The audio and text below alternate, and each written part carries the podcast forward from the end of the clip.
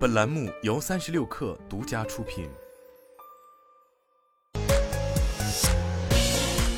网络新商业领域全天最热消息，欢迎收听快讯不联播，我是金盛。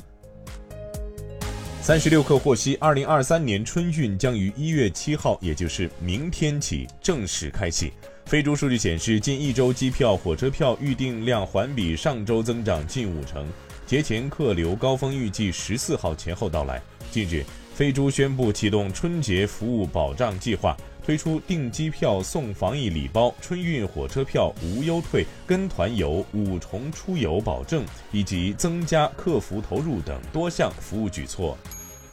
快手科技召开村播计划启动会，宣布二零二三年将提供三十亿流量扶持乡村发展与人才培养。正式发布村播计划、村播学堂、幸福乡村带头人、村播大会四大乡村振兴 IP，围绕培训指导、流量扶持、线上运营、线下活动，持续助力乡村人才振兴和产业发展。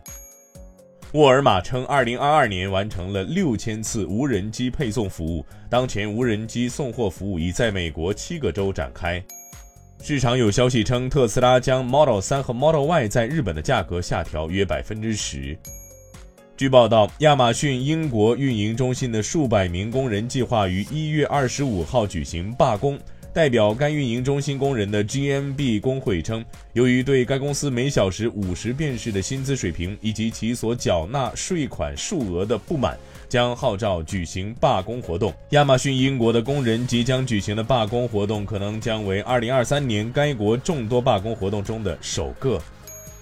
一位直接了解裁员情况的人士透露，Twitter 周三深夜解雇了约四十名从事广告业务的数据科学家和工程师，这至少是自去年十二月中旬以来的第三轮裁员。裁员的对象是 Twitter 领导层认为失败的领域，比如广告产品，以及不重要的领域，比如数据科学。